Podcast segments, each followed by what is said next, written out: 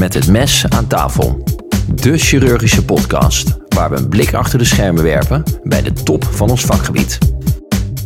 Uh, beste luisteraars, in deze thema-aflevering zullen we praten over innovatie in de heelkunde met uh, professor Jelle Ruurda en professor Ivo Broeders. Um, Ivo Broeders is chirurg in het Meander Medisch Centrum en ook professor aan de Universiteit Twente. Hij begon in de 90 jaren met de ontwikkeling van de OK van de toekomst in het UMCU en verrichtte de eerste robotoperatie in Nederland. Hij heeft gewerkt aan de Autolab robotarm, wat later werd overgenomen door Transiterix. En hij werkt al jaren met J&J en Google aan weer een uh, nieuwe robot. En sinds kort is hij ook uh, director van het Center of Artificial Intelligence van het Meander. Um, en Ivo's eerste promovendus was Jelle, die samen met hem de eerste stappen op de robot zette. En nou, Jelle Ruurda is uh, slokdarmchirurg in het UMCU in Utrecht. Daarnaast voorzitter van de uh, uh, werkgroep Innovatie van de Vereniging van Heelkunde en lid van het bestuur van de FMS, waar hij de portefeuille Innovatie, Wetenschap en Zorgevaluatie beheert. Hij richtte de UGIRA op, Upper GI Robotic Association. En sinds kort is uh, Jelle ook professor geworden. Al uh, heeft hij zijn oratie nog even moeten uitstellen. Um, Ivo en Jelle, welkom. Dankjewel. Uh, vandaag praten we met jullie over innovatie en gaan we het onder andere hebben over de robot, artificial intelligence, um, AR, VR, image guided surgery, allemaal spannende dingen. Maar eerst Jelle nog uh, gefeliciteerd met je leerstoel. Binnenkort toch eindelijk de oratie. Um, kun je ons vertellen waar je bent opgegroeid en opgeleid? Misschien, Jelle, kan je beginnen. Ja, nou, als ik met opgroeien moet beginnen, dat is in pittoreske Os in Brabant, waar mijn vader bij Organon werkte. En, um, en ik ben, nadat ik in Amsterdam gestudeerd heb, ben ik in Utrecht bij Ivo promotieonderzoek gaan doen. Ja, ontzettend lucky om toen plek te vinden uh, binnen de robotchirurgie. En daar met volle teugen van genoten. En vervolgens ook in Utrecht in opleiding gekomen. En de eerste vier jaar van die opleiding heb ik in Den Bosch gedaan. En dat was echt een tent waar je ontzettend goed leert opereren. Heel veel doet. Uh, echt een grote perifere uh, praktijk. Jij bent daar ook opgeleid, toch? Zeker. Ja. En, uh, en daarna twee jaar weer in, uh, in het UMC mijn opleiding afgemaakt. En vervolgens als Chivo in het AMC gewerkt. En daar vooral me toegelegd op de upper GI chirurgie. En vanuit daar, um, waar ben je daarna naartoe gaan? Direct weer terug naar Utrecht? Ja, ik wist eigenlijk al toen ik naar het AMC ging... dat ik waarschijnlijk wel terug ging naar het UMC. Want daar was al sprake van toen ik die stap maakte. En ik was ook heel blij dat dat, dat ook werkelijkheid werd. Want ik heb daar altijd met heel veel plezier in mijn assistententijd en als PhD gewerkt. En nu ja, sinds 2011 ook. Ja, dus bijna tien jaar. tien jaar, ja. ja. En Ivo? Ik ben uh, geboren in Den Haag. Mijn vader was daar gynaecoloog in opleiding. Um, het gezin vertrokken naar uh, Nijmegen en toen beland in uh, Den Bosch, waar hij zich vestigde als gynaecoloog. Daar heb ik van mijn zes tot mijn achttiende gewoond. Toen uh, uitgeloot en begonnen met chemische technologie in uh, Delft. Misschien ligt daar al een soort van een, van een nidus voor wat later is gekomen. Ja, later naar Utrecht vertrokken, uh, geneeskunde gedaan. En um, opgeleid in de regio Utrecht. Eerst drie jaar Den Bosch, daarna drie jaar, eigenlijk vier jaar UMC Utrecht. Eén jaar research fellow en gepromoveerd op endovasculaire aneurysma chirurgie. Heel ander onderwerp, maar toen toch vooral al met... Uh, segmentatie en computerbewerking van uh, CT-beelden. Daar lag Philips destijds al uh, enorm voor qua technologie. Um, toen was er nog geen echte differentiatie. Um, na mijn afzwaai als chirurg kreeg ik daar een baan voor vier jaar operatiekamer van de toekomst. Dat was eigenlijk een kwart A4'tje en daar stond op... ga kijken wat er in de wereld gebeurt op het gebied van chirurgische technologie... en breng het mooiste naar het UMC Utrecht. Nou, hoe mooi kan je jobomschrijving uh, zijn. Die job zou ik ook wel willen nu. Ja, ja dat was fantastisch. En we hadden een goed budget en ik kreeg twee promovendi. Uh, Jelle en Niels Schep voor, het, voor de navigatietechnologie binnen de traumatologie. Dat was de, de andere lijn. ik runde dat centrum samen met... ja, ja, met uh, Wiro die is inmiddels um, hoofd van het... dat was een natuurkundige van het Imaging Center van het Erasmus. Uh, tussendoor ook nog in militaire dienst gezeten. Dat was destijds uh, natuurlijk zo. Op de anesthesiologie, voor mijn opleiding uh, overigens. Hoe, hoe, lang duurt zoiets? Dat was 18 maanden. 18 maanden. Ik dacht, ik ben opgeleid in het Antonius tot militair hulpanesthesist. Ik dacht van, nou, dan heb ik net wat anders op mijn cv dan de andere kandidaten. En dat, ja, dat pakte goed uit. Anyhow, zeven jaar later in het UMC Utrecht begonnen. Daar heb ik gewerkt tot 2008. En toen naar het Meander Medisch Centrum. In 2007 ben ik aan de Universiteit Twente begonnen als uh, klinisch hoogleraar bij technische geneeskunde. En later bij elektrotechniek, wiskunde en informatica. informatica. En uh, hoe zijn jullie nou eh, met elkaar in contact gekomen? Was gewoon uh, Jelle die uh, had gesolliciteerd of zo? ja, ik had via via een connectie met Hein Goosen, die, die hoogleraar in Utrecht was. En die stelde me weer voor aan Theo, voor mij professor van Vroonhoven. En daar had ik een soort sollicitatiegesprek mee, waar, waarop hij me eigenlijk in mijn mond legt van... joh, jij moet helemaal geen onderzoek gaan doen, jij moet gewoon de kliniek in. Uh, maar toch wil ik dat je even een keer met Ivo gaat praten. En toen hebben wij samen ook een keer een gesprek gehad. Um, ja, wat ik me nog goed kan herinneren, want dat was eh, eigenlijk het sollicitatiegesprek voor mijn eerste baan. En, uh, ja, en toen schetste hij al de, dit project waar je toen net mee was begonnen... en dat je plek had voor, voor promovendi. En hij liet dat korte viertje zien wat hij had... Uh... Nou, dat, het, het was vooral verbaal hoe je dat hebt toegelicht. Ik heb uh, geen... Nou, uh, toen ik zelf ging solliciteren bij professor Van der Werken... toen zei hij, ik denk dat je inhoudelijk wel geschikt bent voor deze baan... maar ik maak me een beetje zorgen, want je zult onbeperkt moeten reizen. En ik weet niet wel of, of dat kan voor een jonge chirurg met een gezin... Nou ja, weet je, als, als dat het soort problemen zijn waar je mee te dealen hebt... dan is het wel overzichtelijk. En ik, ik zag vrij snel dat uh, Jelle en ook Niels uh, het soort mannen waren waar ik naar op zoek was. En dat behoeft verder geen toelichting, denk ja. ik. Ja. Um, en bij de intro kwam al het uh, Center of Artificial Intelligence ter sprake. Wat, wat is dat eigenlijk precies? Nou, eigenlijk is dat doorontwikkeling. Hè. We hebben nu twintig jaar robotchirurgie achter de rug en dan gaat het vooral over elektromechanica. En um, de volgende grote stap is de, ja, de meedenkende robot of de meedenkende computer vooral. Um, laparoscopische en torcoscopische chirurgie leent zich bij uitstek uh, omdat uh, prestaties meetbaar zijn via trokaars, maar ook meetbaar zijn via beelden. En nou, met artificiële intelligentie denken we weer een hele nieuwe bron van informatie te hebben die ons gaat helpen bij nog beter opleiden en nog beter functioneren en presteren. Dus eigenlijk de second wave in high-tech chirurgie. En dat is geleerd aan het meander? Of, uh, ja, ik heb hier een, een, een, een, hele unieke uh, driehoeksverhouding met het Meander Medisch Centrum, Universiteit Twente, mijn faculteit en robotica en mechatronica. En met Johnson Johnson Digital Surgery, dus een, een, een ziekenhuis wat de interesse heeft en de digitale ambitie en de data. Een, een academische partner en een industriële partner. Onderwerp. Onderwerp. Onderwerp. Onderwerp.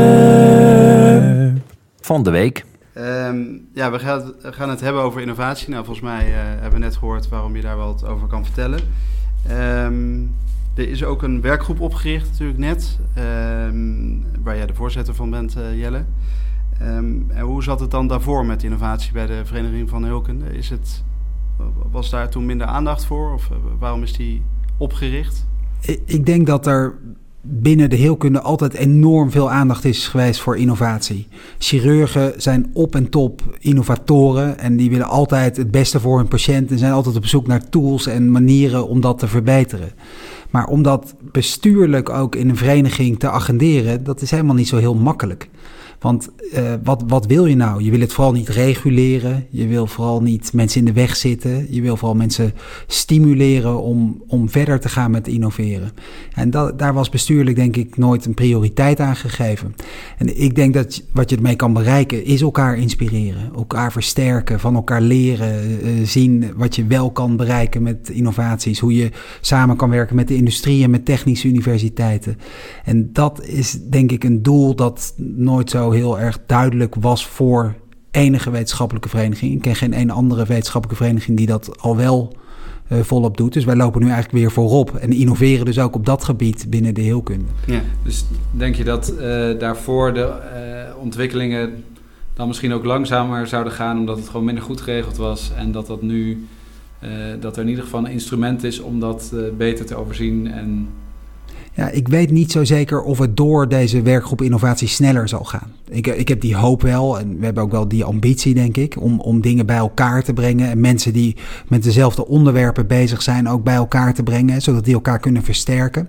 Je zag vroeger denk ik toch meer dat ieder voor zich ging. En dat er heel veel afscherming was van belangen en uh, ja, gedachten en proberen zelf vooruit te komen.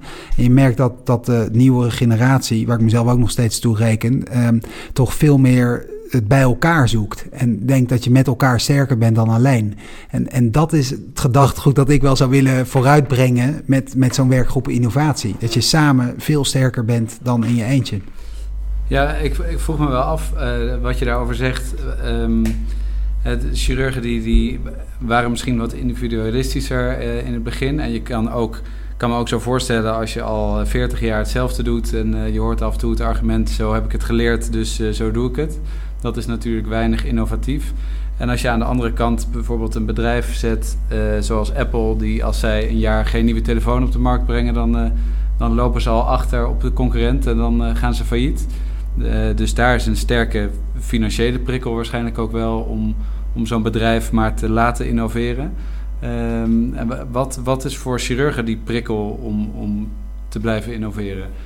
Ja, ik kan me voorstellen, want je, je legt me eigenlijk een beetje de woorden in de mond dat het voor chirurgen niet zo hard nodig is om te innoveren. Want ja, de stilstand is eigenlijk status quo en die is best goed voor chirurgen, want je maakt mensen beter. Maar je ziet dat chirurgen ook wel zien dat wat zij doen, wat wij doen, niet altijd perfect is. En dat daar ruimte voor verbetering is. En daarom merk ik bij iedereen om me heen dat als er een nieuwe uh, tool is om uh, vaten door te nemen, dat, dat iedereen die wil testen. En iedereen wil kijken, is dat nou beter, sneller? als er nieuwe 3D-modeling mogelijk is om je fractuurchirurgie beter te maken, zijn er wel twintig chirurgen in het land die daar bovenop springen. Dus iedereen is, ondanks het feit dat we denk ik al heel goed doen, en dat kun je ook in alle ranglijstjes in de wereld meten, hè, dat, we, dat we gewoon het echt goed doen, uh, is iedereen op zoek naar manieren om te verbeteren. En daar denk ik dat we nu aan het begin zitten van, van dat techniek een hele grote rol gaat spelen op de operatiekamer. Een, een veel grotere rol, want eigenlijk voor een groot deel wat we aan het doen zijn, doen we natuurlijk nog steeds met gewoon knippen en hechten. Wat, wat um, altijd een rol speelt, is ook geld uh, zien te vinden voor, voor je innovaties. En die moet je ergens vandaan halen. Dat moet er ergens zijn. En, en uh, je kan dan ook gaan samenwerken met allerlei andere partijen. Hè, wat je dus ook doet, Ivo. Kan, kan, je daar iets over vertellen? Hoe je, hoe je, hoe dat samenbrengt, de ziekenhuis en bedrijven. En wat daar, wat daar problemen in zijn en wat je ermee krijgt. Ja, de, geld uh, binnenhalen voor onderzoek, daar, daar, daar, hoeven we niet veel over te zeggen. Dat is altijd het grote dilemma. Je hebt natuurlijk de, de reguliere kanalen, uh, dus reguliere subsidieverstrekkers. Daar staan chirurgen eigenlijk nooit vooraan als het uitgedeeld wordt. Uh, en je weet als je je inschrijft dat, dat je een 10% kans hebt, terwijl je er onwaarschijnlijk hoeveelheid werk aan moet besteden. Dus dat is een onaantrekkelijke manier om onderzoek te financieren. daarnaast is het natuurlijk ook leuk als je met innovatie bezig bent, dat het een keer in de praktijk terechtkomt. En, en dat is vanuit een kliniek of vanuit een universiteit heel erg lastig. Als je een grote industriële partij daarvoor weet te interesseren, dan kunnen je, die je enerzijds helpen met de financiering van je project, als ze er wat in zien. Ook niet heel eenvoudig overigens.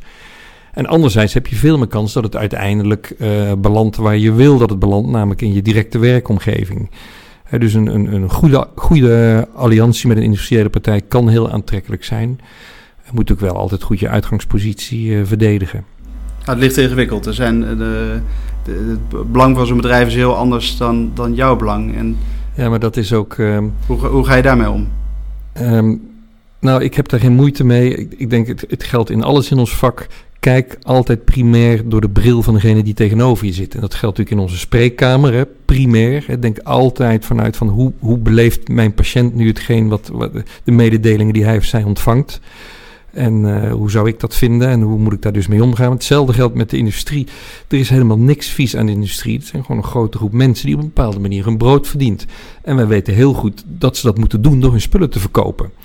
Dus, dus daar is helemaal niets mis mee, zolang als je elkaars belangen respecteert. En zij, zij uh, respecteren onze belangen, maar uiteindelijk willen ze wel verkopen wat we samen ontwikkelen. Dus voor mij is daar helemaal niets onduidelijks aan. En uh, heb je daar moeite om je eigen integriteit uh, daarin te bewaren? Wordt, wordt moet, moet je daar opletten als je die gesprekken met die, met, met die uh, uh, ja, partijen hebt? Uh, ook voor de buitenwereld is het belangrijk dat, dat men weet dat jij nog aan tegen bent, toch? Dat, dat lijkt me toch nog ingewikkeld met zo'n we, we, dragen best veel leed uit het verleden mee. Hè? het is altijd het hele simpele gezegde van uh, reputatie komt te voet en vertrekt te paard. Uh, maar de industrie is, nou ik denk vooral de afgelopen vijf jaar haast hysterisch angstig uh, geworden voor gemengde belangen. Dus als jij denkt aandelen te kunnen krijgen in bepaalde innovaties als medisch specialist, nou dan kom je snel bekocht uit. Want dat wordt tegenwoordig in, governance structuren gewoon niet meer toegestaan. Wat wel natuurlijk uitermate riskant uh, blijft en waar je, nou ja, waar je een, een groot, gevoel van, uh, van eh, rechtvaardigheid en integriteit voor nodig hebt, is het presenteren van wetenschappelijke resultaten. Die moeten gewoon zuiver zijn. En als je prijs gaat geven aan de verleiding om je innovatie pushen door je, je, je data te manipuleren, ja, dan ben je feitelijk gewoon strafrechtelijk bezig, vind ik. En dat, dat, dat, daar dient iedereen zijn eigen grens te bewaken. En ik ben daar bij mijn onderzoekers altijd heel zuiver in. We brengen de werkelijkheid zoals die is. En dat geldt ook nu bijvoorbeeld over artificiële intelligentie, waar ik me mee bezig hou. Ik zie het als mijn taak om de surgical community uh, te informeren over wat artificiële intelligentie in potentie ons kan gaan brengen niets meer, maar vooral ook niets minder. Dus vooral niet mee te gaan in een soort uh, hoera-stemming in de maatschappij op dit moment dat artificiële intelligentie op alle vlakken ons leven ingrijpend gaat veranderen. Dat is gewoon niet zo. Dat weet ik nu al. Dus voor mij is, het, is uh, mijn waarde ligt erin om gewoon heel straightforward uh, aan te geven van wat kunnen we ermee? En dan heb ik twee uitgangspunten van welke accuracy kunnen we bereiken. Dus hoe nauwkeurig kunnen we voorspellingen doen? En wat is de klinische relevantie? En dat, die twee dingen, daar gaat het om. En dan kunnen we uiteindelijk wel eindigen op een plek die nou, toch veel minder importantie heeft dan we nu verwachten. En dat is voor mij wetenschap. Ik, ik wil eigenlijk wel even op, op inhaken, want iedereen in Nederland heeft de mond vol van public-private samenwerken. Dus eh, economische zaken stimuleert via Held Holland uh, met miljoenen en miljoenen uh, het samenwerken tussen private bedrijven en universiteiten en ziekenhuizen om Nederlandse start-ups ook groot te maken, zodat er uiteindelijk weer belastinggeld betaald gaat worden. Dat, dat is het doel dat daarachter zit. Om een soort ja, Silicon Valley voor health tech te worden, een soort Israël te worden. Dat, dat, is, ja, dat is een grotere gedachte waar Nederland heel veel geld in stopt. En aan de andere kant zitten we dus in een soort kramp uh, als wij met private partijen moeten samenwerken. En die, die schets... Ja, en die schetsen jullie wel heel goed. Terwijl eigenlijk, als je, als je met onze Amerikaanse collega's praat, die zijn allemaal een dag in de week consultant voor, voor bedrijven. En ik denk ook dat je met de kennis die je hebt als actieve chirurg, hè, dus niet als je dat niet meer doet, maar als je gewoon ook twee dagen in de week nog staat te opereren, dat je ontzettende meerwaarde hebt voor punt 1, wat is er nodig? Maar ook van, maak nou eens iets waar echt behoefte aan is. En ga niet door technologie gedreven weer een robot maken. Want daar heb ik al een stuk of vijf uh, als uh, in adviesfuncties langs zien komen. Die, die het gewoon echt niet gaan maken. Die het niet gaan worden. Dus, dus de, het spanningsveld dat je enerzijds met die partijen wil samenwerken. Dat daar natuurlijk ook iets van een uh, tegemoetkoming tegenover moet staan. Waar je in mijn, mijn beleving wel transparant over moet zijn. En waar je, waar je open over moet, moet rapporteren. Ik denk dat dat een soort basisvoorwaarde is om je geloofwaardigheid te behouden. En dat, dat heeft met reputatie te maken. Uh, maar daar mag best iets tegenover staan. Ja, ja. dus daar uh, moeten we misschien niet zo streng zijn uh, tegen onszelf. Nou, ik denk vooral open. En je mag best dat, die openheid, daar mag, mogen mensen best een waardeoordeel over hebben. Um, en, en sommige mensen, ja, en ik denk dat we ook uit het verleden wel slechte voorbeelden, met name vanuit de geneesmiddelenindustrie hebben. He, dat, dat toch echt wel ja, dokters medicijnen gingen voorschrijven die te duur zijn. En, uh, uh, maar ik denk dat dat nu eigenlijk niet meer voorkomt. En dat, dat dokters al zo open en transparant zijn. En dat er dus ook een enorm controlemechanisme uh, al bij de compliancy officers van, van die bedrijven zit. Dat, dat het eigenlijk niet meer bestaat. En hoe zit het met de samenwerking met de universiteiten? En dan met name de technische universiteiten in dit geval? Nou, voor, voor mij is, is het heel fijn dat Utrecht net een uh, goede samenwerking heeft gesloten met de Technische Universiteit Eindhoven. Dus daar heb ik nu wel uh, veel contacten en zijn we samen leuke, spannende dingen ook ja, met artificial intelligence aan het doen. Um, ja, ik denk dat daar zoveel kennis zit in Nederland. Er zijn echt top universiteiten in de wereld. En wij kunnen ons meten, denk ik, met MIT en Stanford. En, en zeker als we die samenwerking opzoeken, kunnen we elkaar enorm versterken. Is het zo dat iedere innovatie ook wetenschappelijk uh, bewezen moet worden? Of um, zou je zeggen van de innovaties kun je ook gewoon de, de, de, de markt opbrengen. Ehm, nou, daar, daar, wil ik wel wat over zeggen. Uh, in de eerste plaats nog heel even terug over die samenwerking met technische universiteiten. Ik merk wel vaak dat uh, uh, nou, bijvoorbeeld chirurgen of collega's van ons hebben een innovatief idee. En die, die zeggen dan van nou, ik ga naar de technische universiteit en daar leg ik het probleem neer en dan gaan ze het van mij uitwerken. Zo werkt het natuurlijk helaas niet, want uh, mensen zijn daar, uh, zitten daar op basis van het, het geven van onderwijs. En bijna al het onderzoek wat daar gedaan wordt, is op basis van subsidieverstrekking. Dus er zitten op de Technische Universiteit geen mensen te wachten om met ons onze ideeën op te pikken. Dat willen ze wel, maar dan moet je gezamenlijk een subsidietraject ingaan. Dus je kunt niet een probleem daar droppen, wel een idee en kijken of je partners kunt vinden om gezamenlijke financiering te vinden. Dus dat, dat, is ik wel even belangrijk om te vermelden dat de verwachtingen niet al te hoog gespannen zijn als je, als je er gewoon even naartoe wandelt. Uh, maar uh, nog even de, de uh, vraag oh ja, over of alles wetenschappelijk bewezen moet zijn. hetzelfde geldt voor robotchirurgie. je moet je afvragen wat je wil bewijzen, maar vooral ook je, je, je, je, je aanname op, op voorhand is heel belangrijk. Als je denkt dat je meteen alles kunt uitdrukken in verbetering van klinische parameters, dan kom je vaak heel bekocht uit. Dus, dus als je bij een innovatie komt, dan begint het met het bewijzen van technische superioriteit. Bijvoorbeeld, ik kan er fijner knopen mee leggen, of ik kan bewijzen dat ik er een fijnere dissectie mee, doen, kan doen.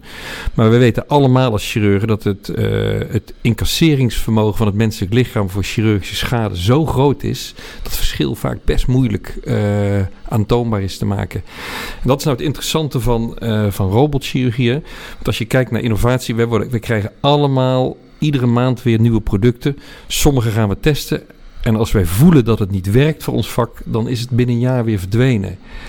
En dan moet je je afvragen, hè, die robotchirurgie, waardoor, uh, waar, waarbij onder andere ook vanuit de chirurgische community in de beginjaren enorm tegen aangeschopt is, maar vooral daarna ook door verzekeraars en allerlei andere partijen.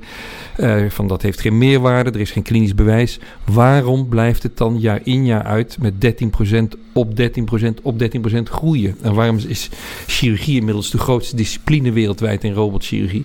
Omdat mensen voelen, professionals, inherent dat ze beter presteren met die apparatuur onder bepaalde omstandigheden.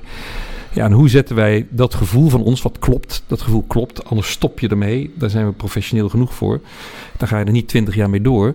Hoe zet je dat om in, in klinische relevantie? En uh, dat, is, dat is vaak een heel lastig vraagstuk. Moet je bijvoorbeeld ook even terugkijken naar de ontwikkeling van laparoscopische chirurgie, waarbij 20 jaar na de introductie van laparoscopische rectumchirurgie er nog een uh, artikel verscheen in een heel toonaangevend tijdschrift dat het oncologisch inferieur was. Dus ook in de overgang van open naar laparoscopische chirurgie uh, hebben wij heel erg veel moeite gehad om bewijs te leveren voor superioriteit. En op bepaalde vlakken nog steeds niet.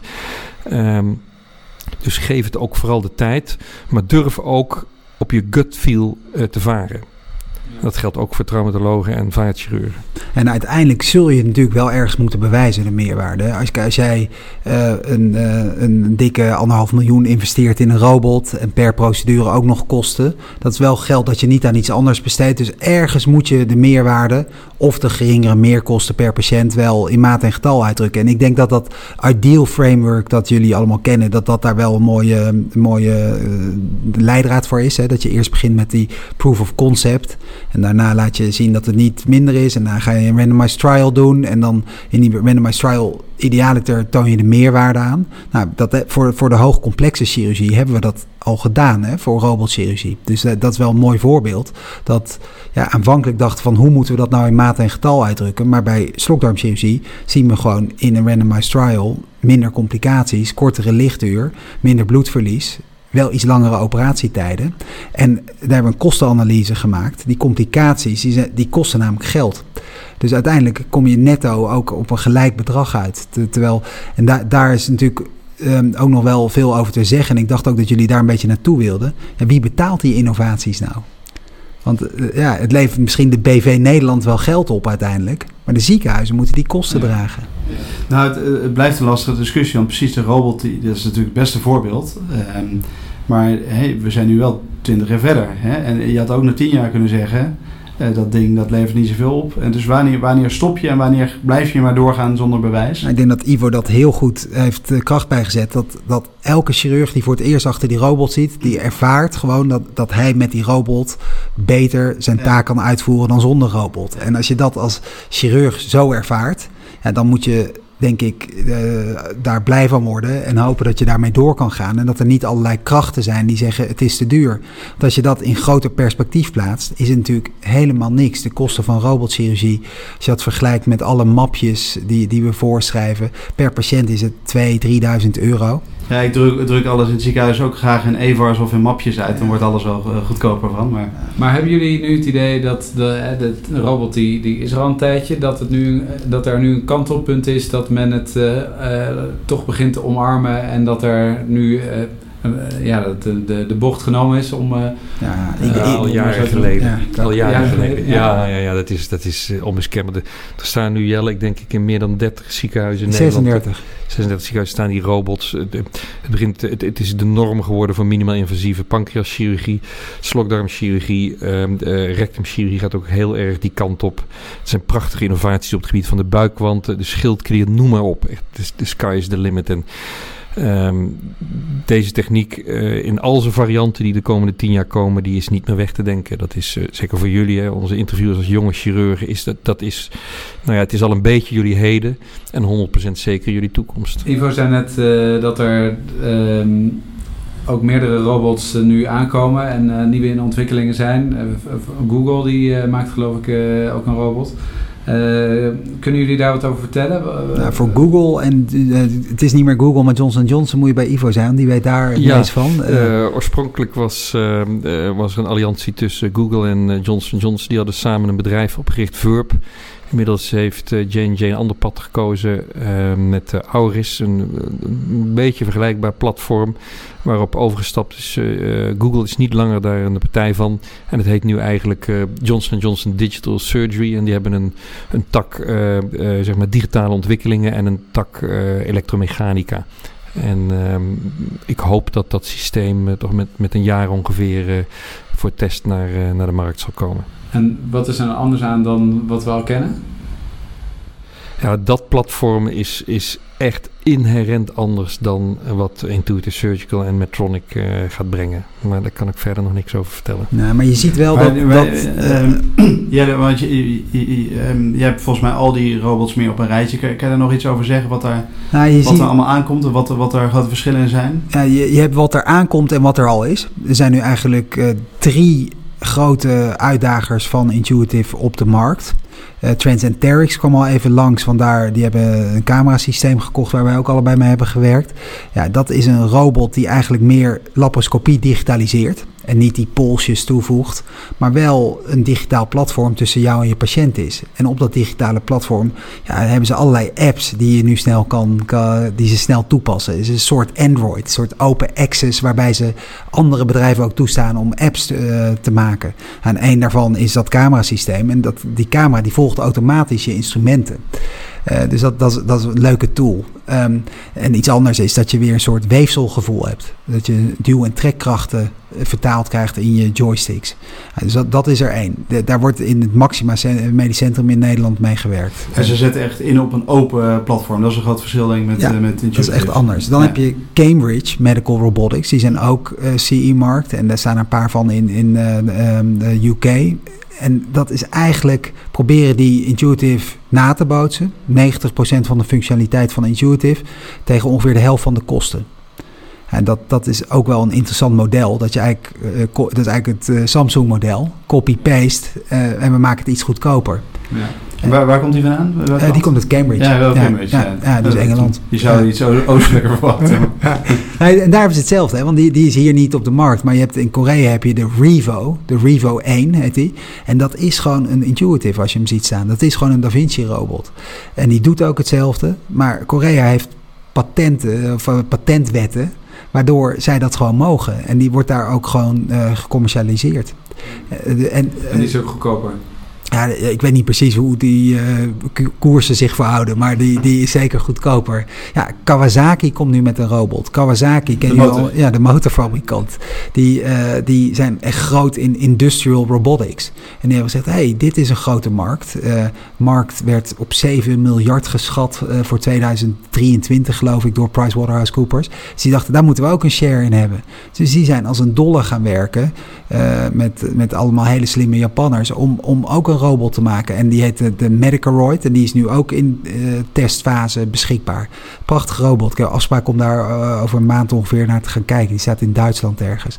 Ja, en zo, zo zijn er wel 10, 20 uh, initiatieven. En je moet eigenlijk steeds zoeken in elke robot naar een soort unique selling point. Hè? Wat brengt die nou wat anderen niet kunnen? En eentje die ik nog wil noemen is bijvoorbeeld de Sport. Die is van Titan Medical. Nou, dat is een robot die alleen maar geschikt is voor single poort chirurgie. Dus transanale, transorale, transvaginale chirurgie. Is een buisje van anderhalf centimeter. En daar komen dan drie armen uit en een scope. En daarmee kun je ja, het is wat, wat primitiever dan, dan een Da Vinci. Maar je kunt daar gewoon goed een operatie mee doen. Uh, de, dus een TEM-achtige operatie kun je daar prachtig mee doen. En hoe zie je dat voor je in de toekomst dat er meerdere uh, platforms naast elkaar in één ziekenhuis zullen bestaan? Of wordt er uiteindelijk eh, alles weggeconcurreerd door één grote? Of hoe, hoe zie je dat uh, de toekomst? Ik trek, uh, want die vraag die is, is natuurlijk voor de hand liggend. en um, ik vergelijk het een beetje met CT's en MRI's. Dus elk ziekenhuis had 20 jaar geleden een CT-scan. En dat was iets heel bijzonders. En dan kreeg je een grote floppy mee om je CT-scan op, uh, op te laden. Maar nu, ja, uh, er staan er 10. Uh, en er staan geloof ik, nou, ik, ik, weet niet eens hoeveel MRI-scans ook bij ons in het ziekenhuis. En ik denk dat er ook zoveel robots op de operatiekamer zullen komen. En ik denk dat die allemaal hun eigen niche hebben. Eindhoven Medical Robotics heeft een paar schitterende robots ontwikkeld. Bijvoorbeeld voor middenoorchirurgie. Dus ik denk dat op onze uh, eh, KNO elkaar dat zo'n robot op een gegeven moment komt te staan. Die hebben een andere voor oogchirurgie, waarbij je heel precies uh, uh, oogkamerchirurgie kan doen. En eentje voor plastische chirurgie, waarbij juist weer microchirurgie helemaal gefaciliteerd wordt. Hoe kies je eigenlijk zo'n robot? Is er gewoon een volletje waarbij je kan kijken dat je ze allemaal naast elkaar hebt? Of moet je dan op Google gaan nou, kijken?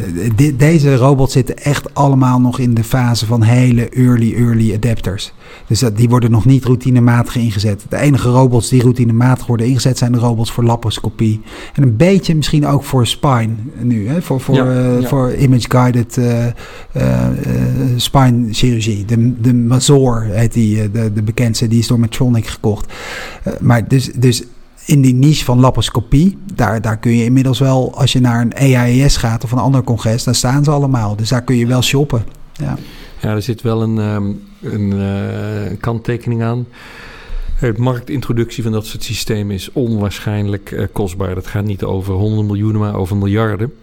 En uh, er zijn maar een paar partijen die zoveel kapitaal bij elkaar kunnen brengen. En die partijen hebben ook toegang tot de markt op basis van 20, 30, 40 jaar verkoop van producten op de operatiekamer. Die hebben ook de netwerken, die hebben de verkopers. Uh, dus het is niet alleen het, het, technisch product, het is ook uh, uh, je verkoopapparaat wat je op orde moet hebben en het kapitaal om uh, door te investeren. Dus nou ja, dan kun je wel bedenken dat er eigenlijk maar een paar overblijven. En als een chirurg nu wil gaan werken en die wil een complexe laparoscopische ingreep uh, doen, dan wil hij een sealer hebben. hij heeft zij wil een stapler hebben. Um, dus die alle high-tech add-ons op die robot hebben. En als je dan komt met een product zegt van ja, dat hebben we nog niet, misschien de komende jaren.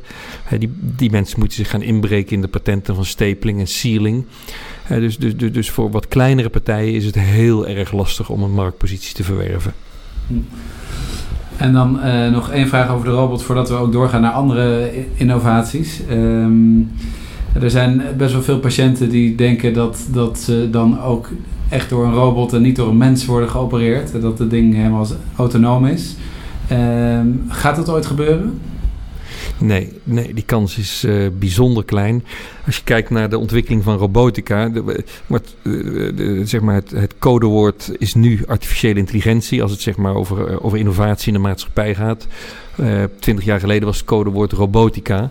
Nou, dat is inderdaad wel heel groot geworden in industriële processen, waarbij je acties uh, met niet vervormbare structuren tot op de millimeter kan berekenen. Daar zijn robots fantastisch in. Maar het menselijk lichaam en een operatie die al zoveel voorbereidingen vraagt, de patiënt, positioneren, afdekken, pneumoperitoneum aanleggen, trokkaars plaatsen, dan een robot koppelen.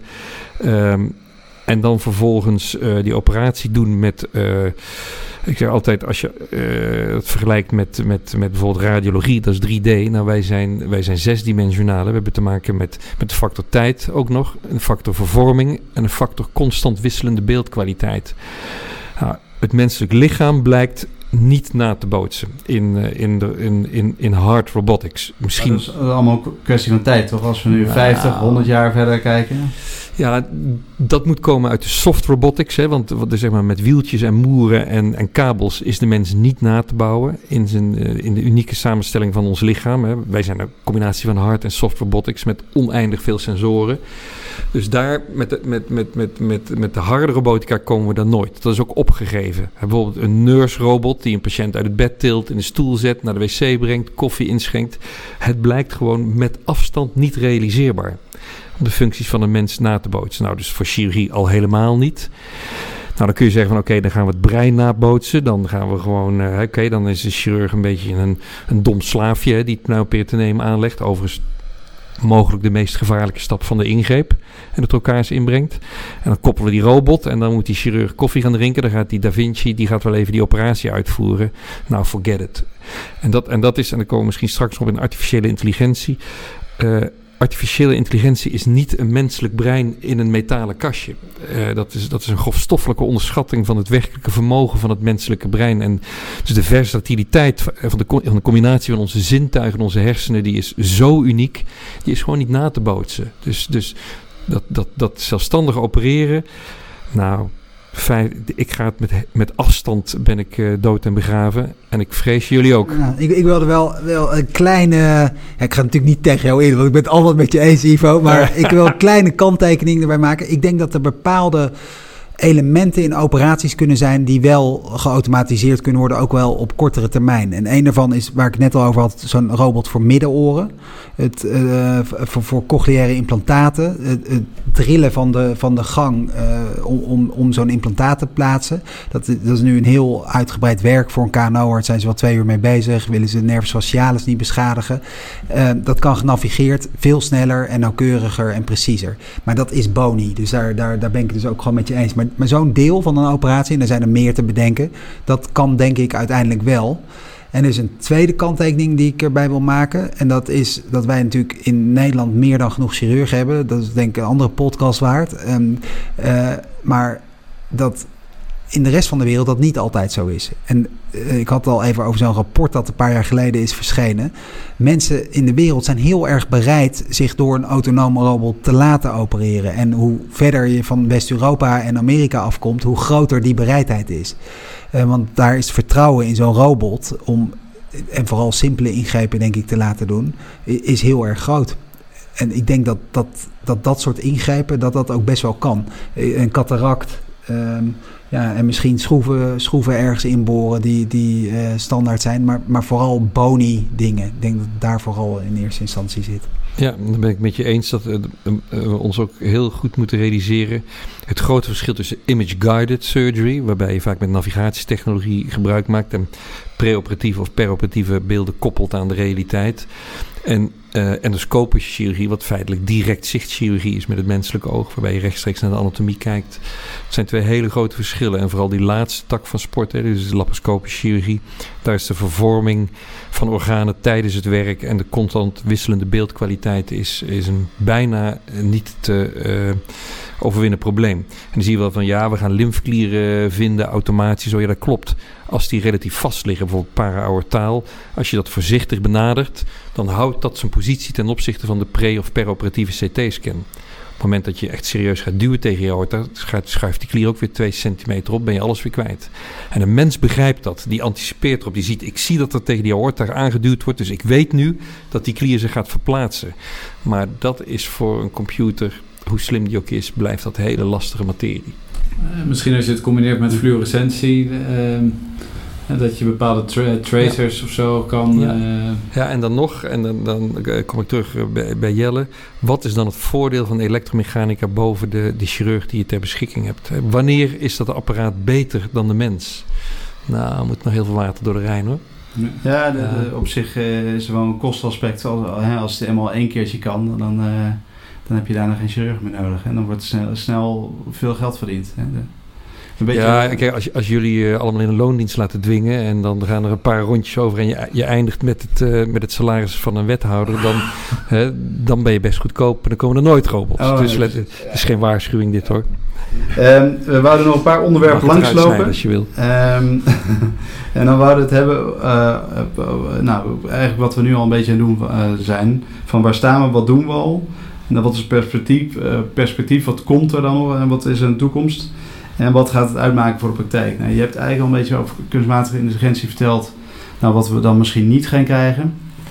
Kan je misschien nog, uh, nog als we dan een, een, een aantal jaar vooruit kijken, ehm, vertellen wat je denkt dat er gaat komen, waar we, waar we op moeten gaan rekenen in de komende jaren. Ja, ik denk uh, grote ontwikkelingen en grote vooruitgang op stilstaande beelden. En dan heb je het bijvoorbeeld over dermatologie, uh, pathologie en radiologie. Uh, nou, dermatologie, die toepassingen kennen je al, die zijn al fantastisch. Hè? Dat je voor een tientje uh, kun je een foto opsturen. Als je denkt van nou, ik heb een melanoom. En dan krijg je echt met een hoge mate van zekerheid, krijg je gewoon je antwoord de volgende dag. dat bestaat allemaal al.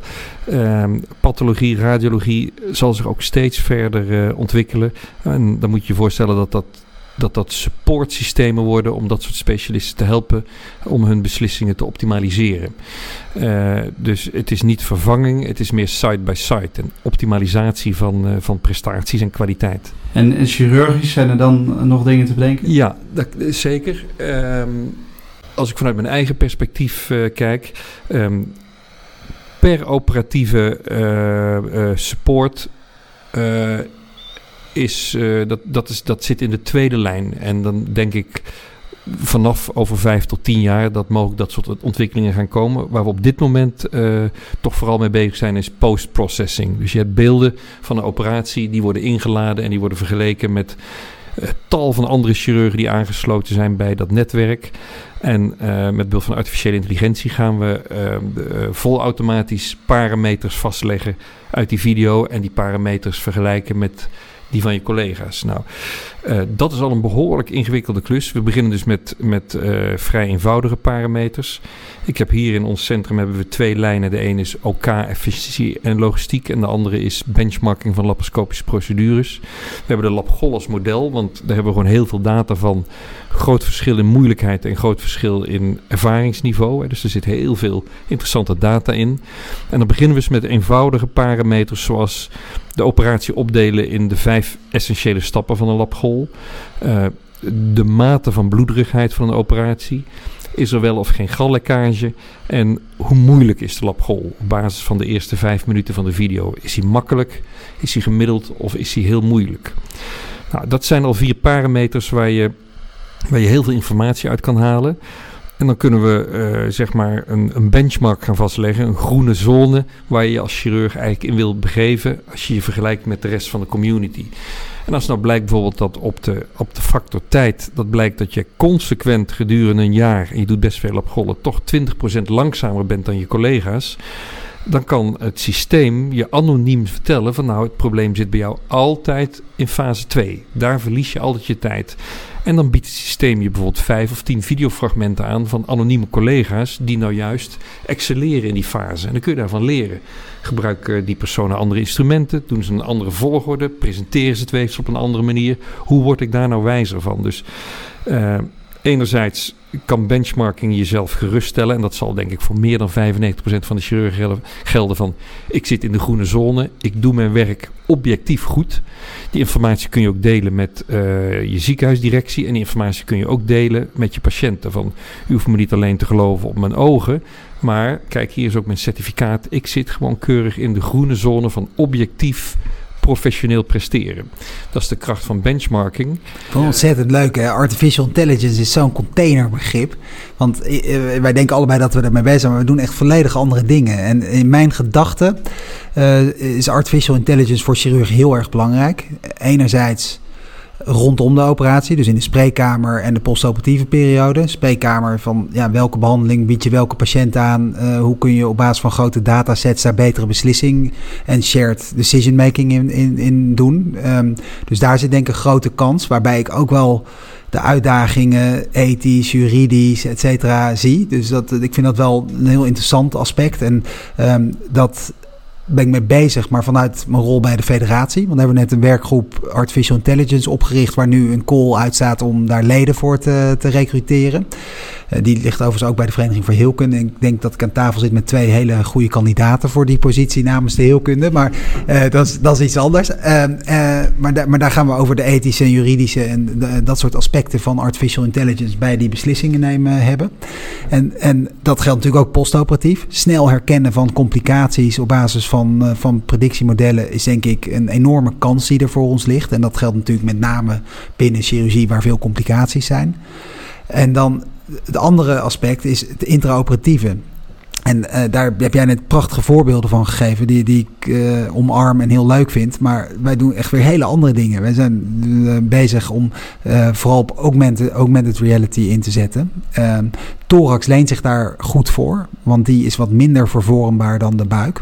De, en dat is het, voor degene die dat niet goed weten, projecteren van beeld over een bestaand beeld, toch? ja, het de, dus het, ja, het fuseren van de echte videorealiteit met de realiteit zoals je die ja, kunstmatig erin kan projecteren. En is dat dan de realiteit die je al weet, patiënt geïdentificeerd op basis van een CT of MRI-scan? Of is het een realiteit die, de, die een algoritme waarneemt op basis van de videobeelden? Want daar is natuurlijk ook heel veel in te halen. Als je kijkt naar de zelfrijdende auto's, die gaan real-time, live op videobeeld, herkennen zij verkeersborden, stoplichten.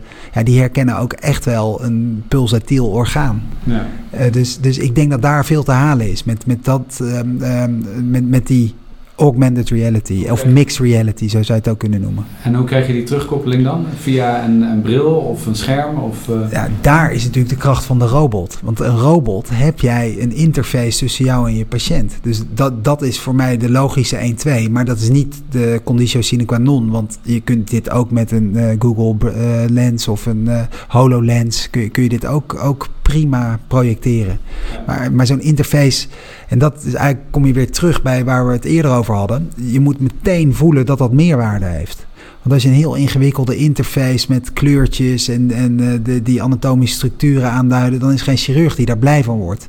Dus, dus zoiets moet echt je helpen. En, en daarvoor moeten wij ook aan boord zijn. En dat is wat jij net ook al aangaf. Als engineers dit ontwikkelen, dan krijg je iets wat je niet wil.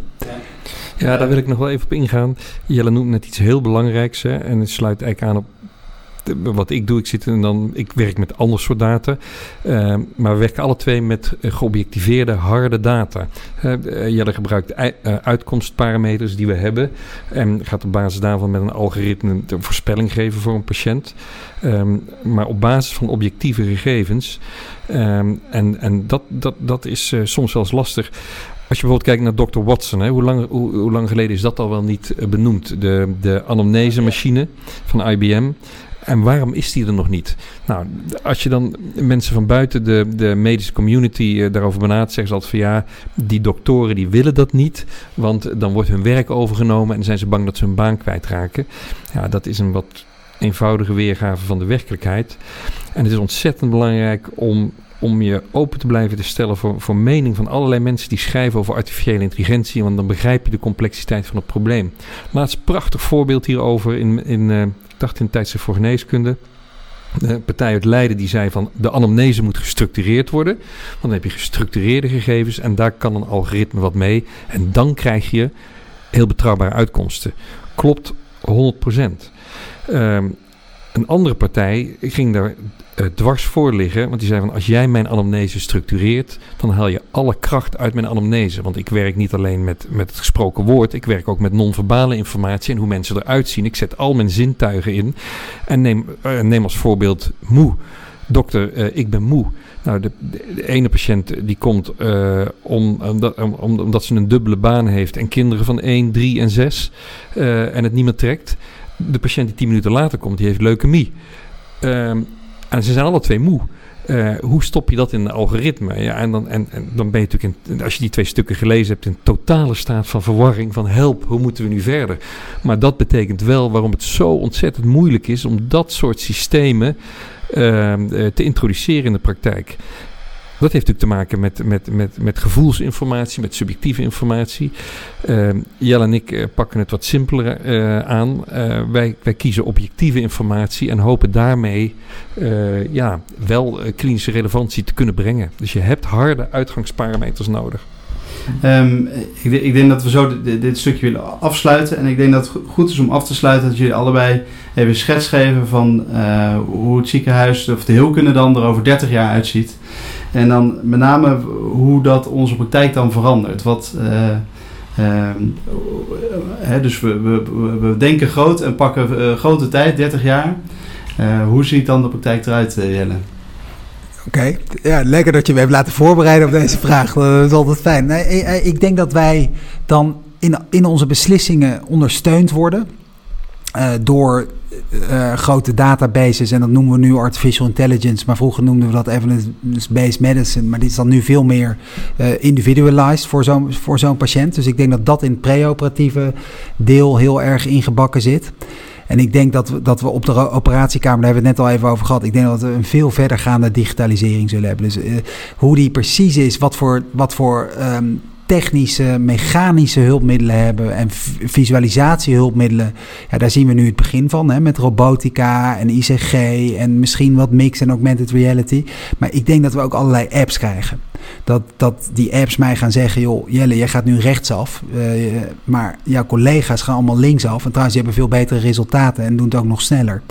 Dus ik denk dat je, dat je geholpen wordt bij zo'n operatie door allerlei apps die jou ondersteunen. En, en dat gaat dan uh, op allerlei gebieden. Anatomieherkenning, beslissing maken, uh, patroonherkenning van je instrumenten. Jelle, je gaat wat trager. Uh, misschien moet je morgen wat vroeger naar bed.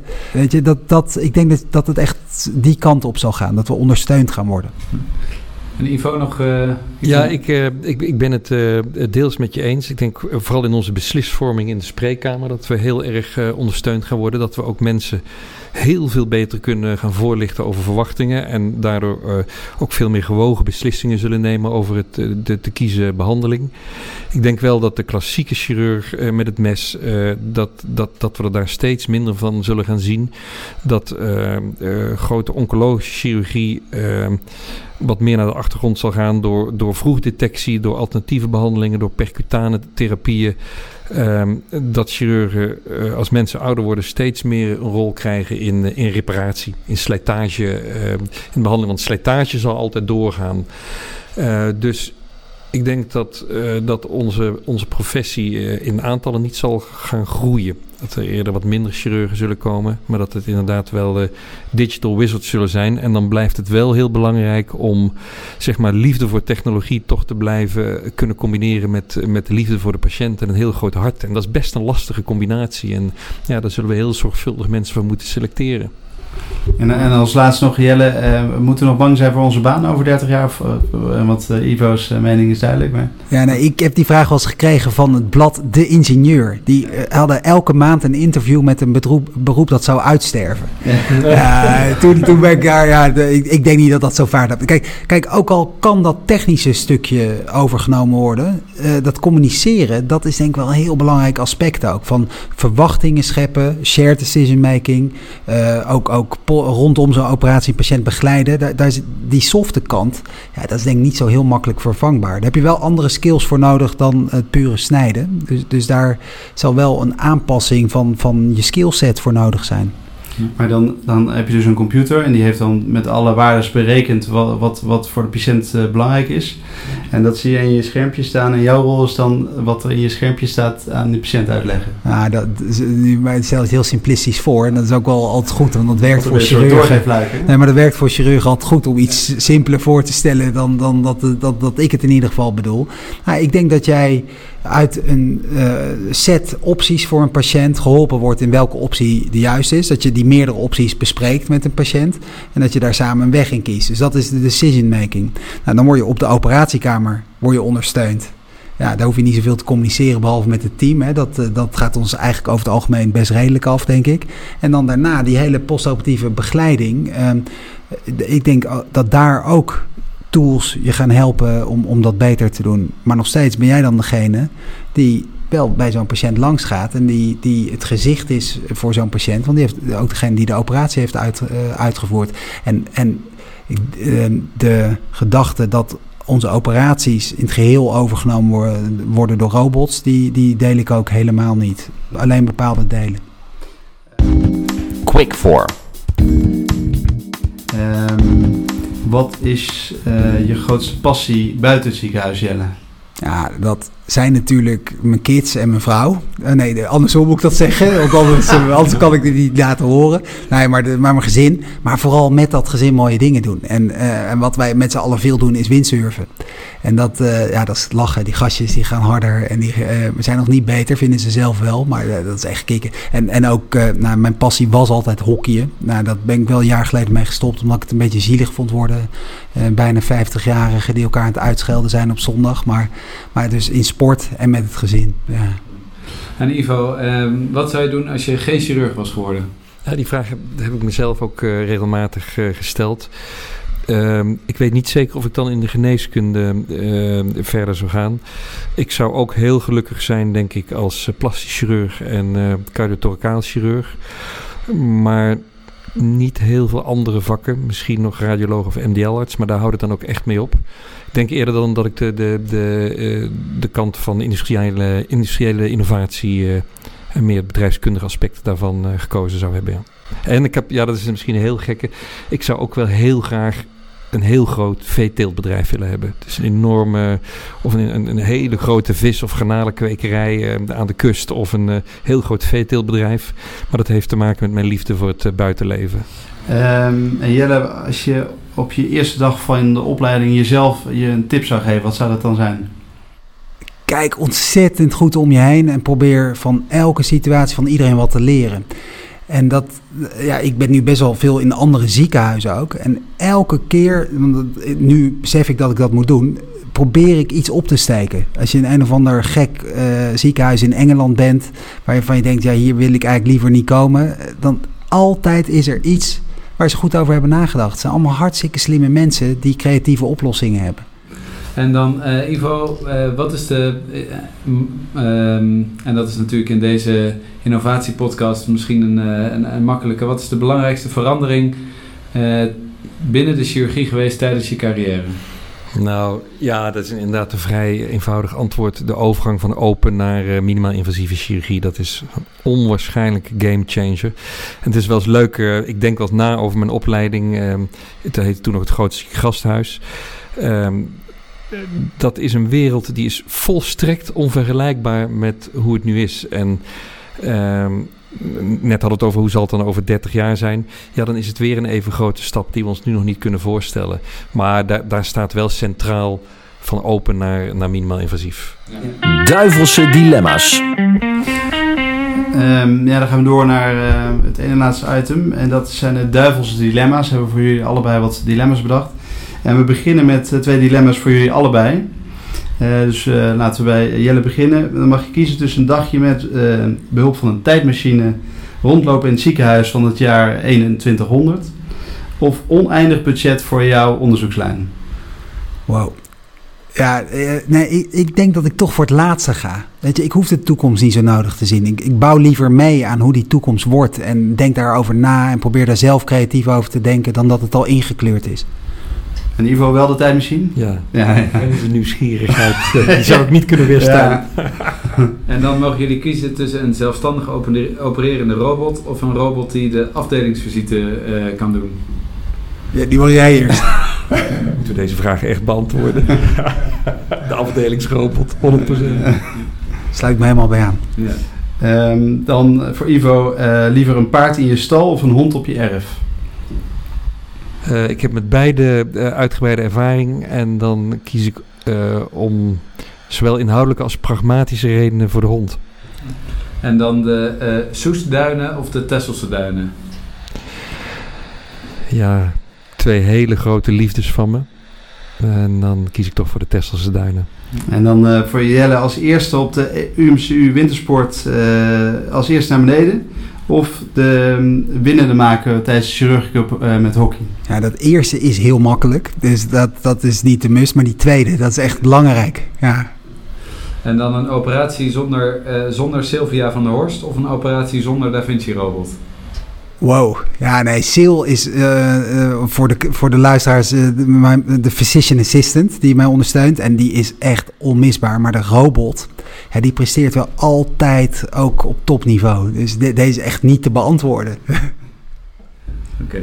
Ehm, en Ivo danst op tafel in een Oostenrijkse berghut of een vlekkeloze procedure met de Da Vinci XI. Nou, de laatste eh, is hopelijk gemeengoed, dus dan kies ik voor het dansen op die tafel.